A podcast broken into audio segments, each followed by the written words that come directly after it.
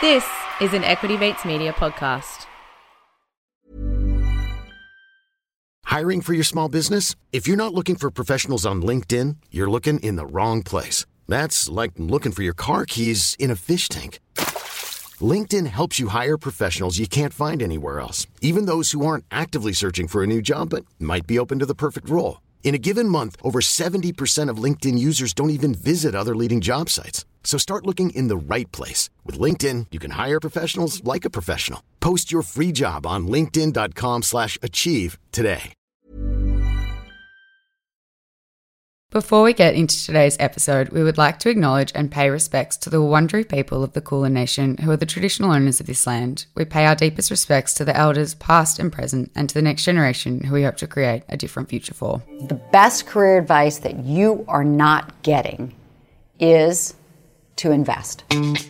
Hello and welcome to You're in Good Company, a podcast that makes investing accessible for everyone. I'm Maddie, and as always, I'm in some very good company with my co host Sophie. Hello, Mads. I'm so excited for today's episode because we do a bit of a deep dive into the healthcare industry. And it's kind of nice to have a look at like an overview, but also divulge that, you know, word that we've been hearing a lot about, which is medtech. Yeah, I think this is an area that has been changing super rapidly over the last couple of years with COVID. But I think probably the most exciting thing is what's really ahead of us now and where are the opportunities in this industry? Is it going to keep growing at this really fast pace? So, we dive into all of those things with Jess today. She is a bit of an expert in the area, and I have to say, it is a very exciting chat. Today, we're excited to be joined by Jess Bell Allen, member of the investment team at TDM Growth Partners. TDM is a high conviction, long term growth investment firm started over 17 years ago with just $1 million and have compounded capital at north of 25% per annum since to have around $2 billion under management today. TDM invests in both private and public companies around the world with a focus on companies that are run by outstanding management teams, have large growth opportunities, and have clear and growing competitive advantages now and into the future. According to the TDM website, despite her many years working in finance, Jess will readily admit that her personal investment strategy to date has not been what one might consider fiscally sound, holding a highly concentrated position in her wardrobe. Jess has a particular interest in opportunities in the healthcare industry, which is what we are very excited to be talking to her about today. Welcome, Jess. Thanks for having me, guys. I can't wait to chat through it all. So, Jess, we always start off in the same way, and we're going to ask you what is the best thing that's happened to you this week? Yeah, well, we were just chatting before. I think the the right answer I have to give was spending time with my family for a big, big birthday, Mother's Day, um, and all those sorts of celebrations. So, having lived abroad, as you mentioned, for a long time, and even interstate travel being so challenging in the recent years, even though I have been back in Australia, that was kind of really special to have that opportunity. And I'm kind of increasingly appreciating them as I get older. um, but I think the the answer I would otherwise give, and this is cheating a bit, pushing out to two weeks out. Um, so I was just in Toronto meeting one of our portfolio companies uh, that we invested in at the end of last year. So the whole process was done over Zoom. And so it was the first time I got to meet them and the people in person. There were lots of hugs. It was really exciting, really awesome. And I think, you know, we mentioned at TDM, one of the core tenets around investment philosophy is people and culture. And you just can't make up for being in person. Zoom only goes so far. So to get past the screen and be there and experience the culture in person and get a real sense for what they're building was just awesome. I completely agree with that. And I must say, it would be very nice to get on a long haul flight right about now as well. I never thought I would say that, but I'm actually just craving sitting on a plane for like 24 hours. it was great. And you just kind of tune out, do catch up on some work, watch a bunch of movies. I loved it. Great. And if you could have dinner with anyone, who would it be and why? Yeah, so I was listening to your episode from last week with Chantal, and she stole my answer. Oh no! Uh, so it was Gabrielle Chanel. I think she's phenomenal, and I loved how she just completely changed the mode of women's fashion, um, and was just a real pioneer and set up this incredible platform that's built a brand that's been enduring forever. Um, but I did come up with a backup answer as well, uh, which was, and this is a bit of a funny one. It's Winnie the Pooh. Um, so I was. Oh, I love that. I was always obsessed with Winnie the Pooh as a kid. I loved just all the different characters, how they represented different facets of kind of human behavior. Um, but he's just a really chill guy that focuses on what's most important in life, which is kind of friends and supporting those around you. And I think there's a lot I could learn from him just by sharing, you know, a pot of honey or something. Just lazing around all day eating honey. I love that. Sounds great. and if you could be a stock or company, who would you be and why? So, you mentioned it in the beginning. Something I love possibly more than healthcare, or definitely more than healthcare, um, is fashion. and so, if I think of a company that kind of shows how fashion, business, technology can all coexist, I think of Farfetch. And so, what I love that they've done is that they have the consumer facing side, they've really enabled luxury to go through e commerce, but they're doing awesome stuff on the sort of B2B side as well. So, they're this really really complex stock with a lot going on, and I tend to have a lot going on. Um, and I think in a, in a in a world and an industry where there's a overrepresentation, I would say, of hoodies and sweaters, it's nice to try and prove out that uh, luxury can exist in investing and finance as well. So that that's my pick for that one. I love it. Well, Jess, I want to go back to the healthcare topic. Let's get into it. For someone who might be interested in investing in this space, can you give us a bit of an overview of the healthcare industry? So, really tough one to sum up. So it's huge industry obviously. We all engage with it at some aspect of, you know, at some point in our lives. Um, and so the global healthcare industry is over 10 trillion dollars. I think Australia alone is 150 billion. Um, so to break it down, it's challenging, but the way I kind of think about it is all the stakeholders and kind of the participators in the industry. So the first to start with, very obviously, is us as consumers. And I say consumers versus patients very intentionally, and we can come back to that. But so we're the ones sort of engaging with the system. Then the next layer up, I would say, is sort of the products and services that you engage with. So that's, you know, your pharma industries, uh, that's medical devices, that's biotech, all those things that are being produced that the consumer is then engaging with.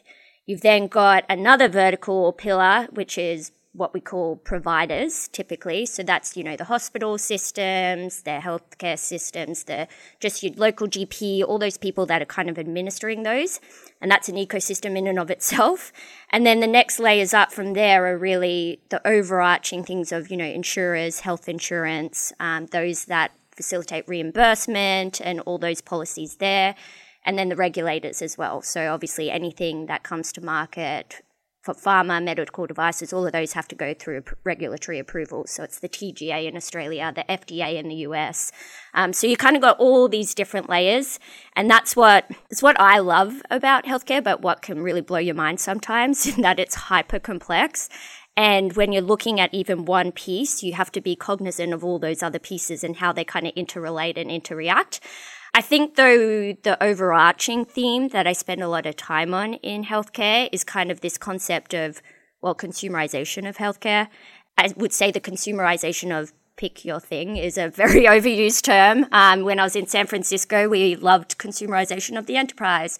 Um, now we're talking about consumerization of healthcare.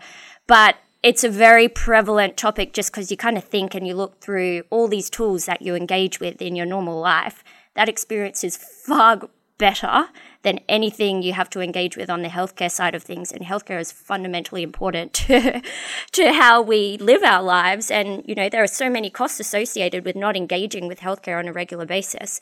So I think that's where I kind of spend a lot of time and what, where a lot of the industry is heading. Uh, what are these tools that facilitate within any of those verticals I just mentioned, reducing friction to the consumer? And that's why I say consumer, because we're looking for experiences that aren't just you know separate siloed you're a patient that's the medical system. We want consumer experiences that make it easier for us to engage with healthcare. I guess you talk about consumers in the healthcare space and i think over the past couple of years consumers have been i guess faced with a lot of challenges in terms of healthcare especially with the pandemic and because of the pandemic. I guess can you talk us through some of the biggest changes that have occurred because of the pandemic, I guess, on a consumer level, but also, I guess, more broadly to the healthcare industry? One of the biggest things is that it's accelerated that trend from the concept of patient to consumer because we've had to learn to engage in a more digital fashion. And what's been really interesting, you know, I think telehealth is the biggest example of that. It's the usage of that has gone up something like 38 times um, over the pandemic. And while it has dropped off a bit, while in person has returned, and I suspect in person is always going to be a really strong piece of healthcare because there's so much sort of trust and personal uh, elements to it that you you want to have that touch point when you need. But that engagement has remained really high, and I think what's been really cool as well is that it's forced the regulators and the slower moving systems to come up to speed with that as well. So telehealth in the US say, and I know here in Australia they have reimbursement codes. Everything's kind of caught up to facilitate that digital engagement with healthcare, which I think had we not had COVID would have taken many, many, many years. Um, so that's really exciting. Uh, I think we've still got a long way to go on that front, uh, but it's been really cool to kind of see that digital ev- evolution, not only from the consumer aspect, but really with the regulators and insurers getting on board as well. It actually is really quite crazy to think, even, you know, just two years ago, how different the healthcare industry was. I was chatting to a friend the other day and she was saying that she had a doctor's appointment and it was only 20 minutes and she was running 15 minutes late and she was so stressed. She called her doctor in the car to say that she was running late. She said, Oh, that's fine. We'll just start the appointment over the phone. So she basically did the entire appointment on the phone. And then when she got to the to the uh, GP, they just gave her the script in person and off she went. I was like, that Yeah. is genius. Far more efficient. exactly and it works and like Yeah. that's what covid's been great for it proves that it works and there are so many things like prescription filling all those just regular touch points which really lend themselves to that model and so why not use that model for those types of engagements and preserve the real costly kind of time engagements for those conditions or uh, consults that require them So, Jess, there can often be great investment opportunities in areas that are undergoing major transformation. What kind of technological shifts do you think we should be keeping an eye out for when we're looking at potential investments in the healthcare industry? it's a lot of that consumerization theme. So things that facilitate the reduction of friction for the consumer in engaging with healthcare. So that's seen across well, and not even the consumer honestly like the provider as well the clinicians. Those people i my my dad's a doctor my mom's a doctor. This is why i love healthcare in part. But i remember growing up scanning his patient notes through some little printer scanner looking thing so that he had them on file on a computer because everything was still done on paper. So the the software the scope for software to improve the physician experience and how they then engage with patients and record and measure their data. There's just so much opportunity there, and I feel like we're only just scraping the surface. I think the other piece, which again, I hate to say because it sounds repetitive, but AI, obviously, it's um, pervading everything. Uh, and we've seen some really cool examples of that in recent times. So, Moderna, right, who developed the vaccine for COVID that was all technology that had been built over many, many years, but it's come to the forefront now, and they developed the COVID vaccine in less than 48 hours. Uh, and while it took over a year for that to then get approved, which is where I'm chatting about the regulatory catch up, like that needs to happen at some point, but that's pretty phenomenal. And so that AI goes beyond just drug development and discovery, but then also, you know, to the physicians, to the consumers, augmenting decision making, greater pattern recognition to kind of calibrate across all those factors and improve the patient care outcomes. I did not know that they developed the vaccine in 48 hours. How did they do that? Wild. So, because it's AI.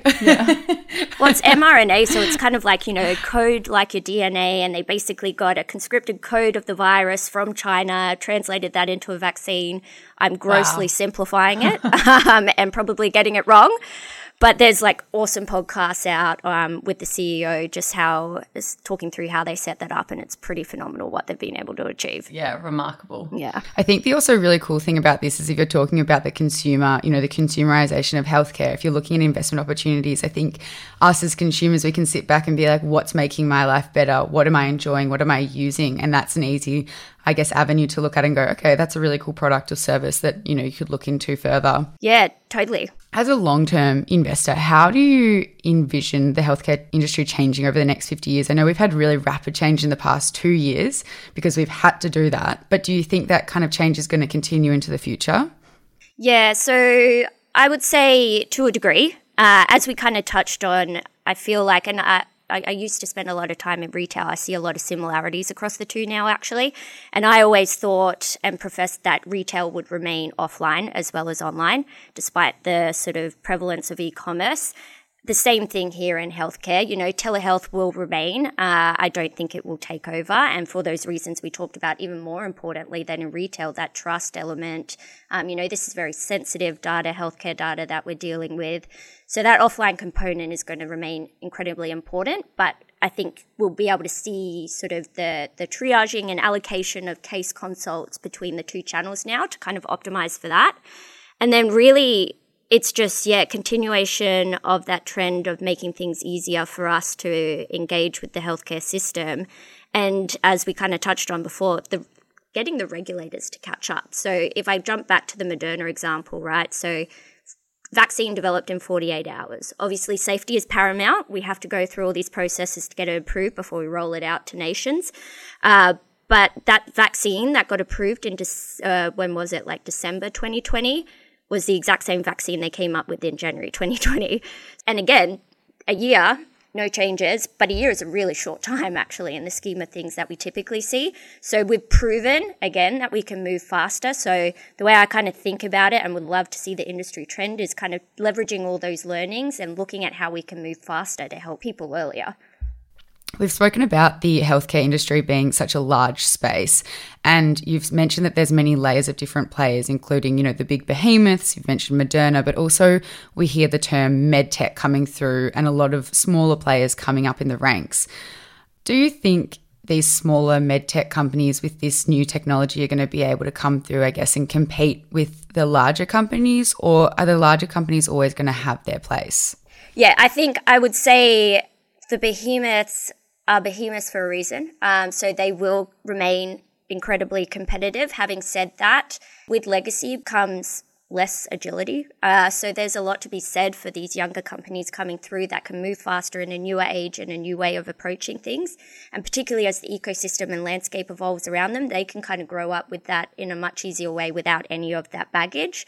Uh, so I would certainly say keep an eye on all of them. Uh, there's some phenomenal companies coming out there. Um, I think the the challenging thing is that, to your point, there is a proliferation of them, and so it does feel a bit crowded a space.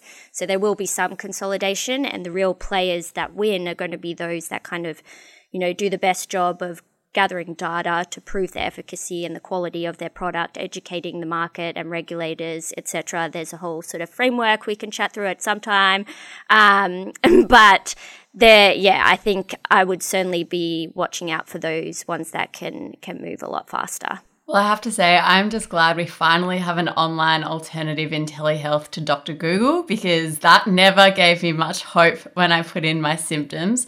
But we are going to take a quick break for our sponsors and we'll be right back to hear what Jess believes makes a successful investment in the healthcare industry. Ready to pop the question? The jewelers at Bluenile.com have got sparkle down to a science with beautiful lab grown diamonds worthy of your most brilliant moments. Their lab grown diamonds are independently graded and guaranteed identical to natural diamonds, and they're ready to ship to your door. Go to Bluenile.com and use promo code LISTEN to get $50 off your purchase of $500 or more. That's code LISTEN at Bluenile.com for $50 off. Bluenile.com code LISTEN. Hold up. What was that? Boring. No flavor. That was as bad as those leftovers you ate all week. Keke Palmer here, and it's time to say hello to something fresh and guilt-free. Hello Fresh. Jazz up dinner with pecan-crusted chicken or garlic butter shrimp scampi. Now that's music to my mouth. Hello Fresh. Let's get this dinner party started. Discover all the delicious possibilities at hellofresh.com.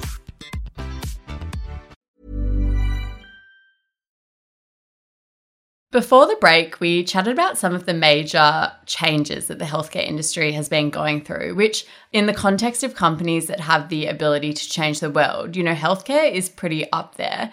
So, what excites you the most about investing in this area? Yeah, I think, well, that very point, and we kind of touched on big numbers at the beginning. It's a huge market. It is well behind many other industries in terms of technological innovation. You know, I talked about scanning dad's patient files. Um, that still happens, um, which is scary to think. You know, people are still faxing scripts to pharmacies. I don't, I don't even know what a fax yeah. machine looks like anymore. Um, so the, the scope and the runway and duration of growth is very much there. And so I think I find that incredibly exciting. I think the other element I love is that, you know, particularly in the concept, uh, context of TDM. So we look at three circles of competence. We're all generalists, but if we kind of hone in on three circles of competence, they're consumer, technology, and healthcare.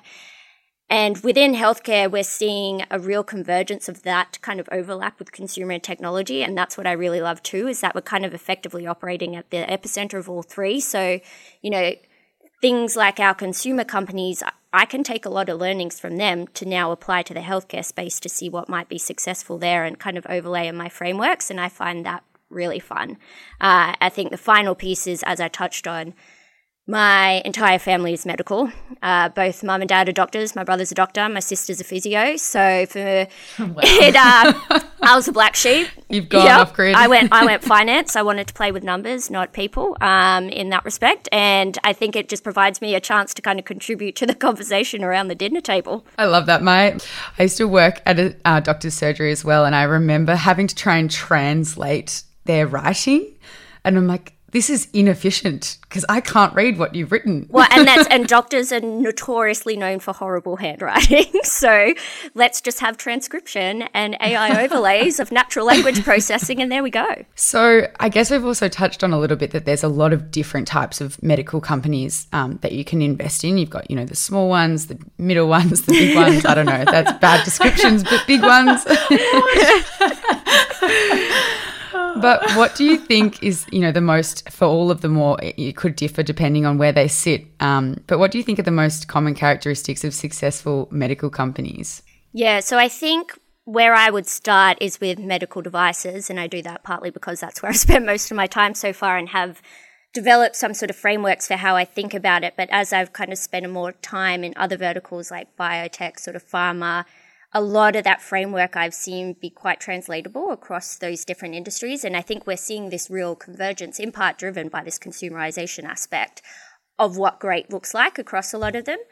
But if I kind of break down in the medical device space, I have sort of a framework, and, and it's the framework we really use a lot at TDM and with a lot of our companies that we has four pillars, uh, them being product development and technology, market access, education, and go to market. So if I touch on each of those, I'll keep it super brief. And if you want to learn more, there's a whole video that I did with my colleague. I would recommend it. I've watched it and I loved it. we can share share it with everyone. Oh, thanks, guys. Um, but yeah, so product development technology, that's sort of the the obvious one, just consistent innovation, coming to market with new things.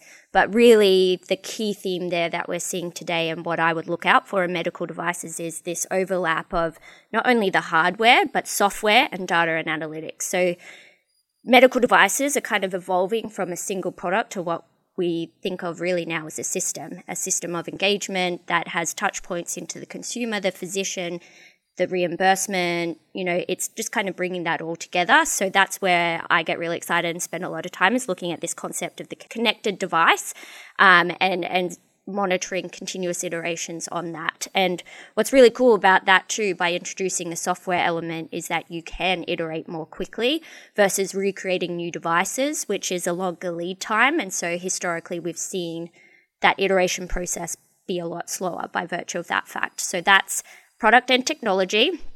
Market access, we've touched a lot on sort of this concept of reimbursement. Um, that goes a long way to affordability of these devices for people. And reimbursement can be incredibly challenging to navigate. Uh, I spend a lot of time looking at US healthcare in particular, and that's just blow your mind difficult. Um, so, looking at these companies and seeing what they've managed to do on the reimbursement side, you know, are they set up with teams that are dedicated to this? Just things like that, um, because that piece becomes fundamentally important to facilitating access to the product uh, so that people can use it, which you need to generate revenue. Um, and then education, is huge. Uh, I think that's something, it seems really obvious, but you kind of, I keep seeing it in our companies that, you know, particularly with new novel therapies and technologies that are coming to market, medicine is quite, you know, you think of doctors, they've been doing things the same way for a long time. To challenge that and break that mold is really hard. So you've got to really be focused on educating you know, us as the consumer, the doctors, and kind of bringing everyone on the journey together to understand what the product is doing, what it's trying to achieve. And a big piece of that is like the research and having the data to back up what you're saying. So that's kind of that third pillar. And then finally, go to market. So, this is just how you're getting the product to people. Uh, so, I think what's really interesting is looking for channels like direct to consumer, uh, which, you know, isn't possible for all types of medical devices, but we're seeing a real trend of that where it is possible. And so educating the consumer and then making it very easy for them to get to it and marketing to them in ways that resonate with where they want to engage with the product. So that's sort of the very high level brief overview, but across those four metrics, that's what I'm looking at. Um, and that's what I think can be really helpful to look at to kind of identify where medical device companies might be successful or otherwise not. It's a super interesting framework. And I think, you know, you've touched on quite a few things there that would be super useful for ourselves to be able to apply when looking at this area. Given you are the expert, I'm very excited to hear. Can you tell us about any of the healthcare companies that I guess you found using that framework that you're really excited about at the moment? Yeah, for sure. So I think one is and this is not one we're invested in, just a disclaimer, um, is is Dexcom. Uh, so they're a continuous glucose monitor. So if you kind of think about diabetes, historically, and even some people today are kind of you know doing the fingerprint getting your blood sample, having to test that. You know that is not a user friendly experience, and particularly if you think of poor little kids who are having to do that. Like, it's not fun. Um, so, what Dexcom have done, and they're not the only ones, but I really like just along that framework how they've developed their product is they're a continuous glucose monitor. So, it's kind of a little patch that has a very small filament that kind of goes under the skin to continuously monitor your blood glucose levels. And so, from a form factor or hardware perspective, they've done an awesome job of making that, you know, a bit more subtle and easier to use and then from the software and data analytics side, on if we're thinking, you know, that first pillar of product development and technology, they've done a really awesome job of building out sort of that ecosystem of app engagement and kind of driving that and even with the physician too. So it's a consolidated oh, sort wow. of platform where you get that single view of the customer or consumer, you know. So this is another example of where you're seeing those retail elements come into the healthcare side. Um, I think the other really cool thing they've done, if I jump around kind of on the education and go to market side, is that they their product is so sort of consumer friendly uh, that they have built a group of patients or users of the product called Dexcom Warriors, who are effectively evangelists of Dexcom. And so that's like free marketing, right? You've got these people out there saying how great Dexcom is. And that's like, that's a really true, strong testament to the power of the product if you have people willing to do that. Um, so I think that was something I've always found really cool with what they're doing uh, and what I get pretty excited about their their future prospects for because you're seeing now too people without diabetes are using it because that as part of that oh, evolution, oh, wow. yeah, we all want to know. I think there's like growing interest in monitoring our health, uh, and you know, blood glucose is one of those. So to be able to encourage people who don't have to wear it to wear it uh, because of that ecosystem that they've built and like the ease of engaging with the platform, I think is pretty phenomenal. Yeah, it's really saying something. I don't want to wear one, but uh, others might.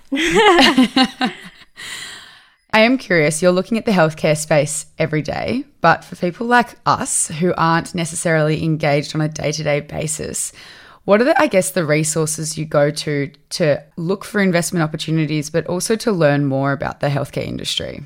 Yeah, so there's a bunch of newsletters that I follow. One's like Health Tech Nerds, which is my favorite. They're great, sort of.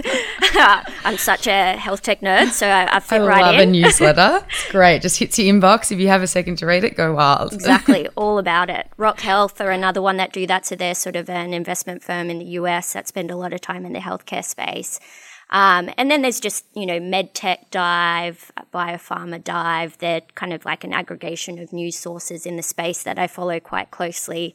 But really, the best resource, and I appreciate not everyone has access to this, but is just people. Uh, so I have my family, and I interrogate them all the time about things and what they think about things that I'm looking at, how patient pathways work, who they engage with. When I go to the doctor, I'm that really annoying patient that's like, why are you doing that? How does this work? um, so I think, you know, just being mindful, I've always said like networks in so many things of life and people are the strongest elements you can learn from. So I think, yeah, just being mindful of, of where you can engage with that and keeping across it in that respect. And um, otherwise, those newsletters are great too.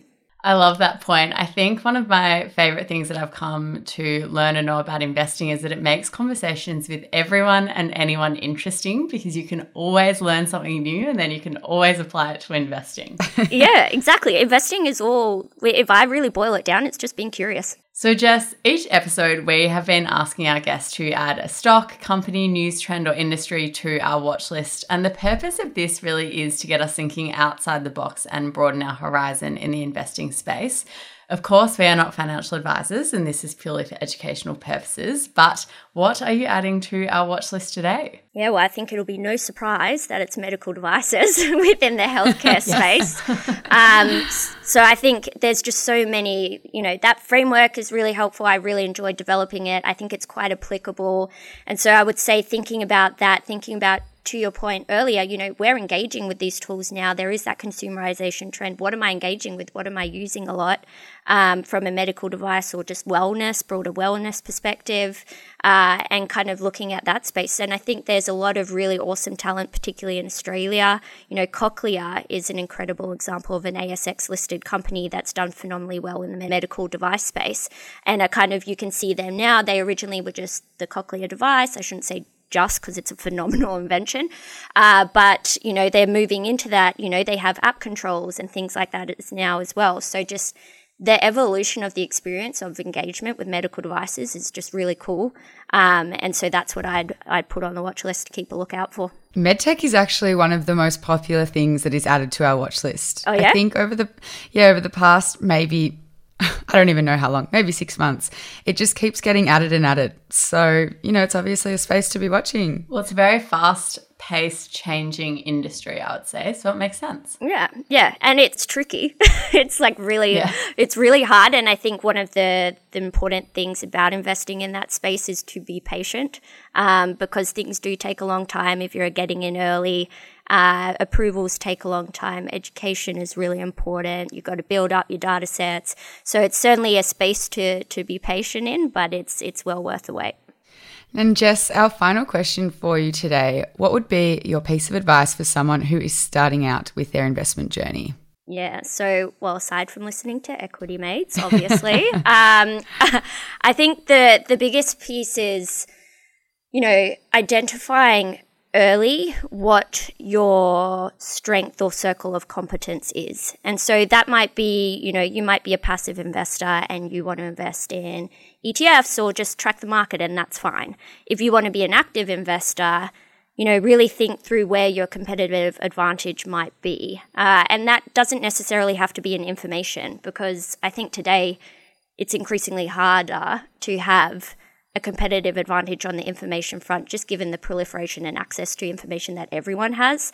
So I think it's thinking through things like from an emotional standpoint, emotional stability. Do you have duration advantage whereby you're looking at these models and thinking, look, I'm holding for five to 10 years, so I can forbear what's going on like we're all experiencing right now, which is really quite scary uh, in terms of a lot of red in the portfolio.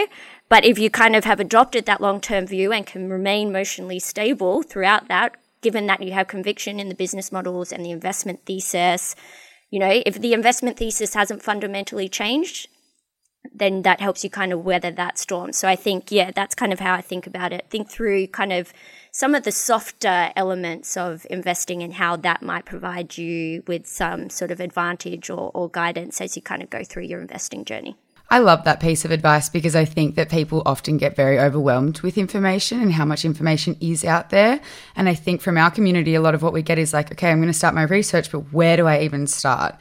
So it's nice to think, okay, well, what do I do day to day? What are the conversations I'm having? And then kind of find your investment niche or just, I guess, as you said, your competitive advantage from there. Yeah, absolutely. And that's that's the best part is just, you know, what do I understand? What do I value? Align with that, you know, then that helps direct where you start your research. And then I think just really understanding and building up a thesis within that realm that you can stay really confident in to help weather the storms that evidently and obviously happen many times over, sadly. yes, well, we're all experiencing that for the first time. So we're all in it together, but that's okay. Yeah. We've been told yeah, that it happens. well, sadly, history repeats itself and we don't seem to learn. But uh, at least we can look to previous examples and kind of leverage that and try and learn going forward. Exactly. Well, Jess, it's been an absolute pleasure to have you on today. If anyone, you know, wants to read more about TDM or what you do, is there any resources that you could offer up to them? Yeah, so the TDM website would be the best uh, best port of call, and we actually have a lot of pieces that we publish there in terms of content, like the medical devices video we did, just opinion pieces about what's happening in the market today, which I think has been really well received and is really interesting because we're kind of seeing all this go on. And TDM has a 16, 17 year history of investing. And so we have learned a lot through previous cycles that are being applied to how we think about things today. So I think a lot of those are really awesome reads. There's um, my colleague Andy actually did a podcast with uh, the Equity Mates guys earlier uh, on that particular topic. So li- listening out for that, we have our TDM podcast, Scaling Up, which interviews a lot of founders of fast growing businesses to understand their story. Uh, so there's plenty, plenty of content out there uh, that we'd love for everyone to get across. Amazing. And we'll make sure that we link a lot of those resources across our socials. So they will be able to have access. Jess, thanks so much for joining us today. We really appreciate your time. Thanks for having me, guys. It's been awesome. Good fun.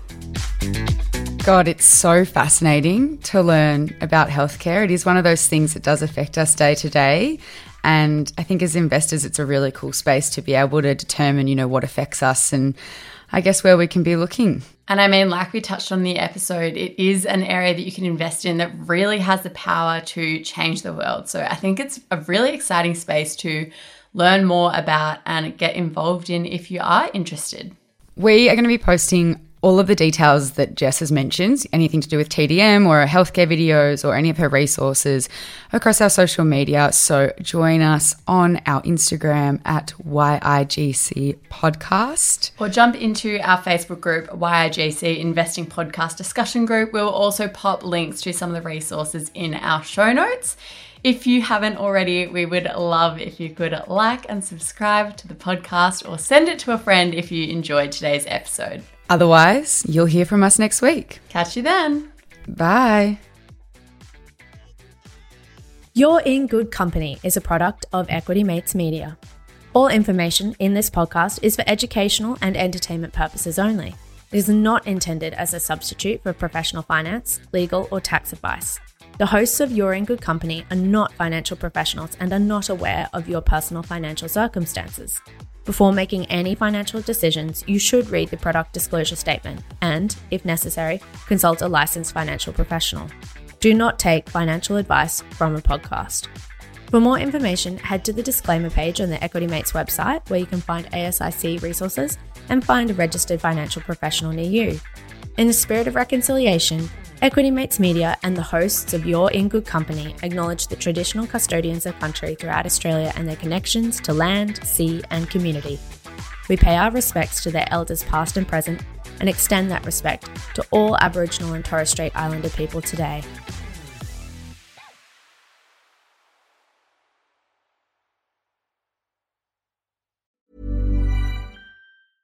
Imagine the softest sheets you've ever felt. Now imagine them getting even softer over time. That's what you'll feel with Boll and Branch's organic cotton sheets. In a recent customer survey, 96% replied that Bowl and Branch sheets get softer with every wash. Start getting your best night's sleep in these sheets that get softer and softer for years to come. Try their sheets with a 30-night guarantee. Plus, get 15% off your first order at bollandbranch.com. Code BUTTERY. Exclusions apply. See site for details. Planning for your next trip? Elevate your travel style with Quince. Quince has all the jet setting essentials you'll want for your next getaway, like European linen, premium luggage options, buttery soft Italian leather bags, and so much more. And is all priced at 50 to 80% less than similar brands. Plus, Quince only works with factories that use safe and ethical manufacturing practices. Pack your bags with high-quality essentials you'll be wearing for vacations to come with Quince. Go to quince.com/pack for free shipping and 365-day returns. Ever catch yourself eating the same flavorless dinner three days in a row? Dreaming of something better? Well, HelloFresh is your guilt-free dream come true, baby. It's me, Keke Palmer. Let's wake up those taste buds with hot, juicy pecan-crusted chicken or garlic butter shrimp scampi. Mm. Hello Fresh. Stop dreaming of all the delicious possibilities and dig in at HelloFresh.com. Let's get this dinner party started.